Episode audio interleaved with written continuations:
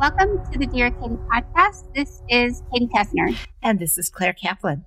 I just would like to remind our listeners that sometimes our discussions can be pretty difficult to hear, especially for survivors of trauma. So we again encourage all of you to care for your safety and your well-being. Please reach out for emotional support from family or friends, counselor if you happen to have one, or a hotline. Additional resources may be found on the Take Back the Night Foundation website and we'll share that address with you at the end of the podcast. Thanks so much, Claire. And welcome, Matthew Green. Um, we are so delighted to um, have you on the show. And I know um, you have much to offer our listeners, our survi- survivors, and supporters. So tell us a little bit about who you are and what you do. Hi there. Thank you very much. And just want to say as well, it's really a pleasure and an honor to be here. It's been a bit of a long time coming in terms of finding the right overlap with space. So as you know, my name is Matthew and I'm a therapist, not a psychologist, doing uh, therapy work since 2006. And since about 2017, 2018, focusing on emotion regulation and supporting people to regulate their emotions through a process that my partner and I developed based on a problem that we were experiencing here in South Africa. Oh, wow. That sounds super helpful, Matthew. I can't wait to um, learn more about how the process works. And as you know, you know, we focus on survivors of sexual abuse and trauma in that realm, but so many of our listeners have also suffered other losses, you know, losing loved ones, um, through unexpected accidents, um, self harm, you know, mental health, you know, suicide. We we really cover a lot of types of trauma on our program, so I'm sure you will have a lot to offer. Um, and you you know mentioned you de- developed the system. You know, maybe you could share ha- how it came about and what are the components and what whom whom have you helped with it so far. Yeah, sure. Just to say into that context as well, is that when I was younger, I did engage with, uh, so I have a lived experience of the space as well in terms of being a survivor of suicide twice. And before that, ideation and well, as well as self harm. So I know both sides, if you like, of the, the proverbial coin. And I can tell you which one I do prefer. But the process, it's called shape of emotion. And essentially what it does is it works with the structure of the emotion, the felt sense of the emotion in the body. And why that is of, of interest or use is it takes away the need to understand emotions, to label emotions, and also the potential for re-traumatization. And we've helped lots of people uh, across the board. South Africa has, and this was how this kind of podcast opportunity came about because we have quite horrific gender based violence statistics. A lot of the more traditional cultures that exist in South Africa, to, to contextualize what I mean, we have 11 official languages here, and a lot of the cultures are very patriarchal and male dominated. And as a result, you have the ensuing I'm a man, therefore I have rights and you don't. And I mean, you know where that can go. And the work has been done in those particular spaces. We're a developing country, so also levels of education play a role in, in understanding. And the process really works with any emotional state, but it's very, very good at trauma and loss and grief, things like that. So I'm curious, um, you talk about the shape of emotion. If you were um, if can you give us sort of an example of how that would work? So the process basically has four steps. And the first step is to feel the emotion that you want to work with. And sometimes that's not really a choice. You are feeling it already. And then the second step is to find where the emotion is in your body. That's the first sort of step that we realized is many of us are disconnected from our bodies. I mean, when you experience trauma, you can be very disconnected. And then the part that you're asking after is the third step, which is where you mindfully, meaning being present, observe what this emotion looks like.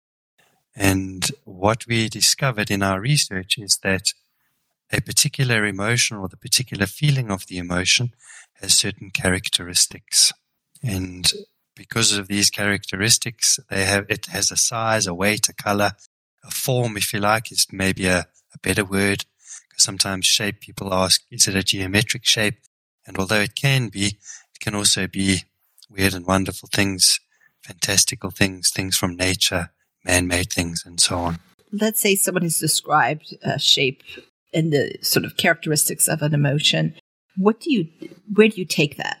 So, my therapeutic background draws on emotional freedom techniques. And one of the things that we discovered is that if you stimulate the various acupressure points, you invoke the parasympathetic nervous system. And so you get the brain to pull the opposite of the fight, flight, freeze response. And so by utilizing various touch points, as we call them, on the body, together with what the shape of this emotion looks like, the structure or the shape of the emotion changes. And as that shape or structure changes, so does the experience of it. Oh, that's so interesting. So you're doing both you're doing both of these things simultaneously then. Yeah, so the the shape changes in and of itself by itself in, in terms of doing the process. It's not something you do because the idea here is to move out of our heads into our bodies, be present to the experience of the emotion in the body, then move to the structure and then work with the structure. Because as the structure of the emotion changes, and to give you an example, there may be a big red ball in my stomach as, and it may feel very heavy. And I do one sequence of the touch points, then the ball gets smaller. The idea is to do multiple sequences. We call them wings, which I can get into later if there's interest. But the, the purpose or the, the goal of the process is to do as many wings as is necessary or needed until the shape completely disappears. Because when the shape is gone, the emotion is gone. Matthew, yeah, can I ask uh, just that? Yeah, I'm so, I think it might help our listeners if you could, you know, almost do a case study with us or roll through an example, if you could, the, from start to finish. What would the process look like? I feel like, Claire, one thing we've heard a lot of is shame. Okay. So it doesn't matter what it is because the way, what we've seen then is this is now nearly five years old in terms of doing this work. So there's five years of, of sort of lived experience, therapeutic experience of this. So the idea is to feel that shame. And what will happen is you feel it. And as I said a little earlier, maybe it's something that is constantly with you. So it's very familiar. And then it may be overwhelming. So you actually find that it gets in the way of living a life, especially, you know, from a trauma perspective. But you then will observe where you are feeling the shame in your body. And it can be inside your body, on the outside of your body, or in some instances, sort of floating around somewhere next to your body. And then once you know where it is, then you start the process of observing what it looks like. And a lot of people struggle with this initially, so it comes, it gets easier with practice. And from a facilitation perspective or a, being a therapist perspective, I would ask, what color is it? And then what form is it? And by form, it can be, as I said earlier, uh, man-made, organic, something natural. An actual shape could be three dimensional or two dimensional. Does it have a weight? If it does, does it feel heavy or light? Does it have a texture? And then you have an idea now of what this particular instance of shame looks like and where it is in your body. And then I would guide you where to touch, which is effectively an acupressure point with your fingertips and you describe what it looks like and we move through the points sort of semi alternating describing where it is and then at certain points we sort of have a semi mantra which says, I release and let it go. And there's 14 points, and this the sort of collection of the points is called a wing. And as I said, we do as many wings as we need until the shape is gone. And when the shape is gone, that feeling of shame that we started with will be gone. But that's not to say tomorrow I won't feel it again because emotions show up for various reasons. But what we've seen is that by consistently doing this process, you will build what we refer to as emotional fitness. And if you have a very, very big event, a very big trauma that happened in your life, it can be multifaceted. So you can approach it and little bit by little bit sort of release the emotion out of the body. And by unhooking the emotion from the event, the event has less and less power. Wow. I, I, I, think it sounds incredible. And how long does the process take typically, or does it depend on the person, Matthew? So, the process of working with one emotion, if you know where the touch points are, can be around 10 minutes, 10 to 15 minutes. So, you can get relief, literal relief. You can go from wired off the charts to down regulate within 10 to 15 minutes.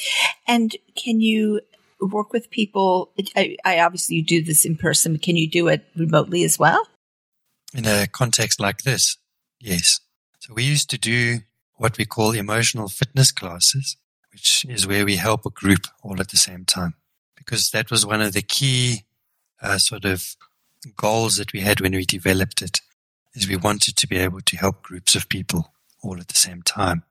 When you're working, when everybody's, it's the same process, but everybody works with their specific stuff, which means that I can help you and you don't have to tell me anything about what you're feeling. You don't have to tell me, you can just do the process and you will get relief. So using these, this technique, this method, and you see you can do it with groups.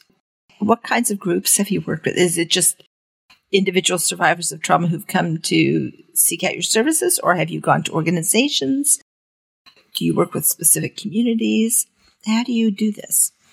In essence, yes to all of that. It just depends on the context and also what, because it's very relatively new, it does take a fairly open minded person to engage effectively what we did during COVID is we had online spaces, which is the emotional fitness class, and anyone who wanted to feel better just showed up and, and did it. We have worked in specific communities here in South Africa on specific things, traumas, and, and what have you. Do you find that that certain communities are more receptive to your to this work than others? So it's kind of a qualified answer. the more that people are in their heads, the more challenging it can be for it to work. The more aware people are of the body's role in our well-being and emotions and where they show up, it does, it is a bit easier to sort of articulate this offering because it's not cognitive. I mean, you need to use your brain, obviously, but it is not a cognitive process because we we discovered that when you start talking emotions, people want to close the conversation down very quickly. It feels a little bit to me like EMDR, if you're familiar with that. Just the, the sort of idea of talking about an emotion, or in, in in the case of EMDR, so you're talking about an event, but you're doing something physical. It's different, but it's it the idea that it's it's causing the brain to sort of restructure how it addresses that emotion that comes up, even though you're not doing the sort of the way that you're doing it. And it's so interesting because it, it's not the same, but at the same time, I wonder if it utilizes different similar pathways in a way. It would be interesting to, to see or see them compared in a way. I don't know. It just, it's very interesting to me. And I'm thinking there are people that I know of who would probably find this really cool, you know, process and very interesting to do.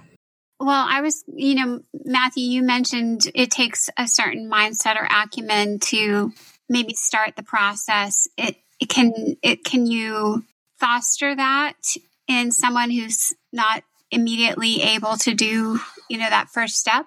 Is there any pre-work? So it just depends. Uh, what what we've seen is that there's two instances where the process doesn't work, and that is if somebody is very very traumatized and disassociated from their body, and so they're literally out of their body, and then we have to go through a process, a gentle process over a period of time in acclimatizing them to come back into their body. The other one is if people are too cognitive. In other words, if their worldview is completely predicated through thinking and thinking is king. I mean, the in and of the word thinking is the word king, and we think that the world generally thinks too much and feels too little. But you can get people to come out of that space if they are willing, because that is the, the, the sort of key here. And by and large, most people find it relatively easy to, to engage.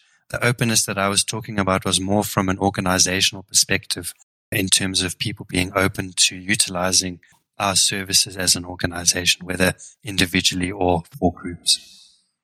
I'm curious because there are so many different communities, uh, ethnic groups in South Africa that do you find that that communities that are more in touch with more traditional healing practices or indigenous practices are more open to this than others? Like, you know, the, an academic from a white university kind of thing, you know, if you know what I mean. And I realize that party is over, but it's, you know, it has its legacy.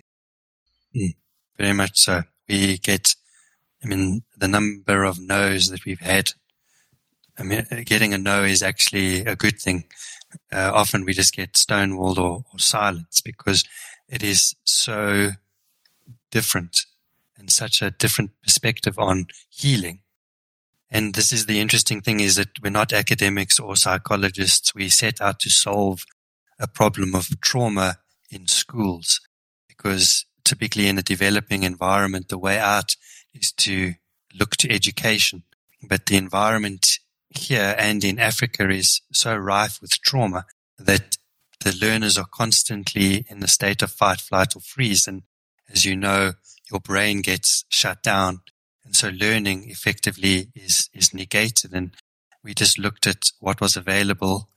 And in, in that context, people are living on less than $2 a day.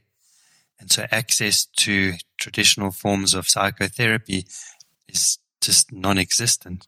And that was why we wanted to develop this to see if we could attend to the trauma on mass. Wow. And how did you come, come up with this, this method? I mean, what, what inspired it? Well, there were really three guiding principles or goals. The first was to work, create something that works with children as well as adults, because notwithstanding trauma and, and certainly this context in terms of, of the space that, that you occupy.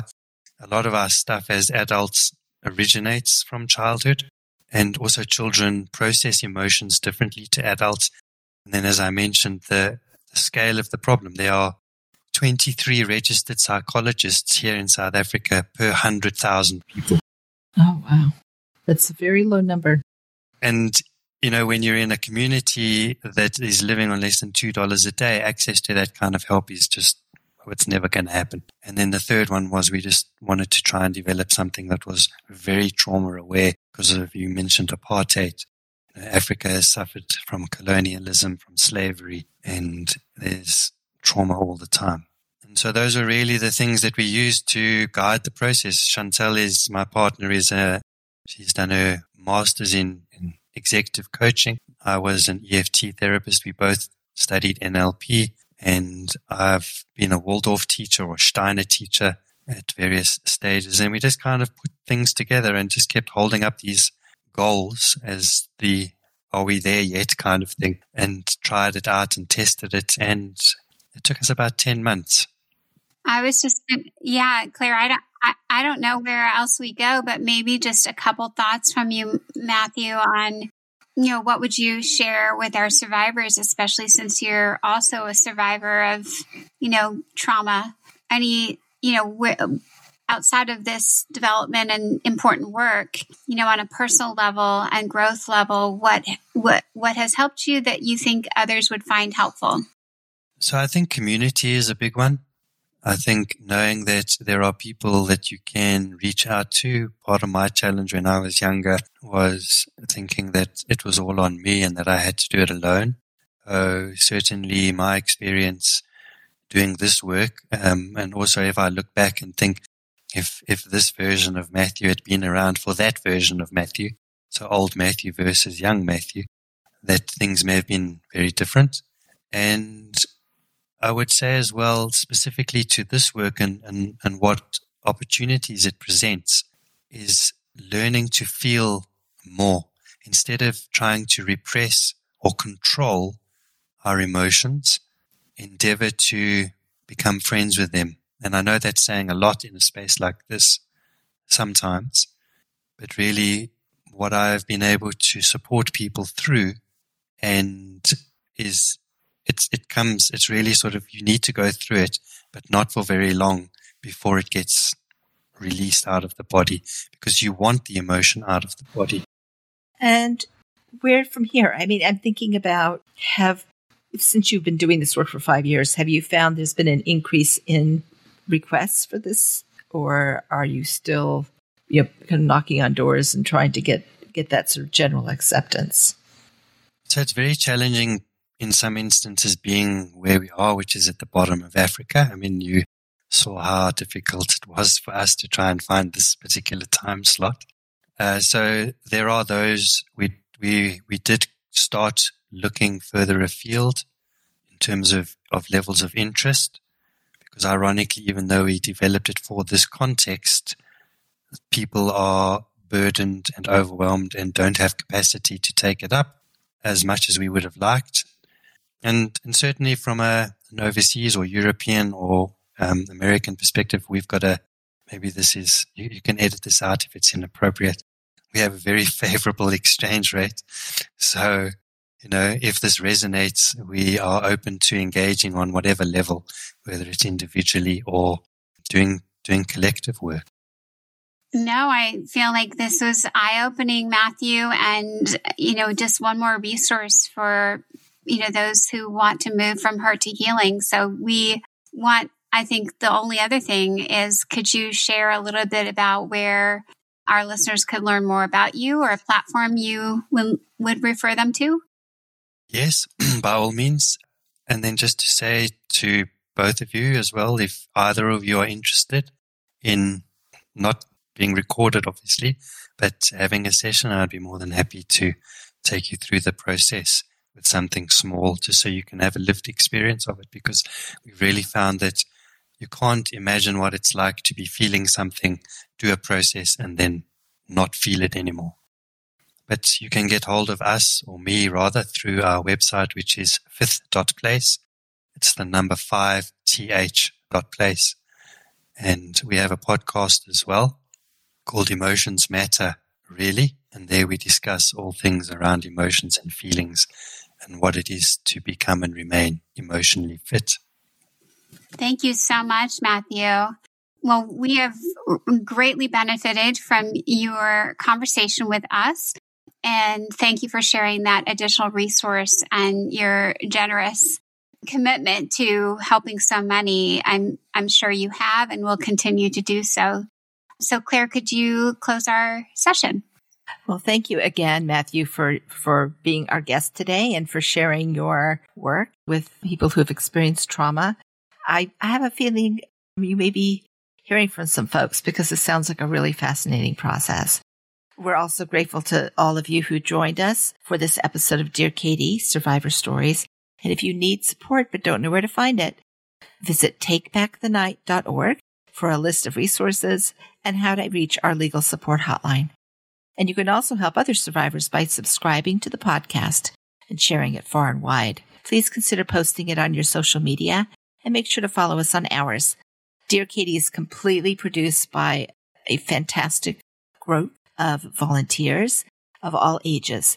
Please you convey your thanks to them, but also we do too. And thank you listeners for being present today. Always remember self care is essential to healing and to thriving. Thank you, Claire. And thank you again, Matthew. And to all of our listeners, we look forward to welcoming you to a future Dear Katie podcast session. Take care and be well.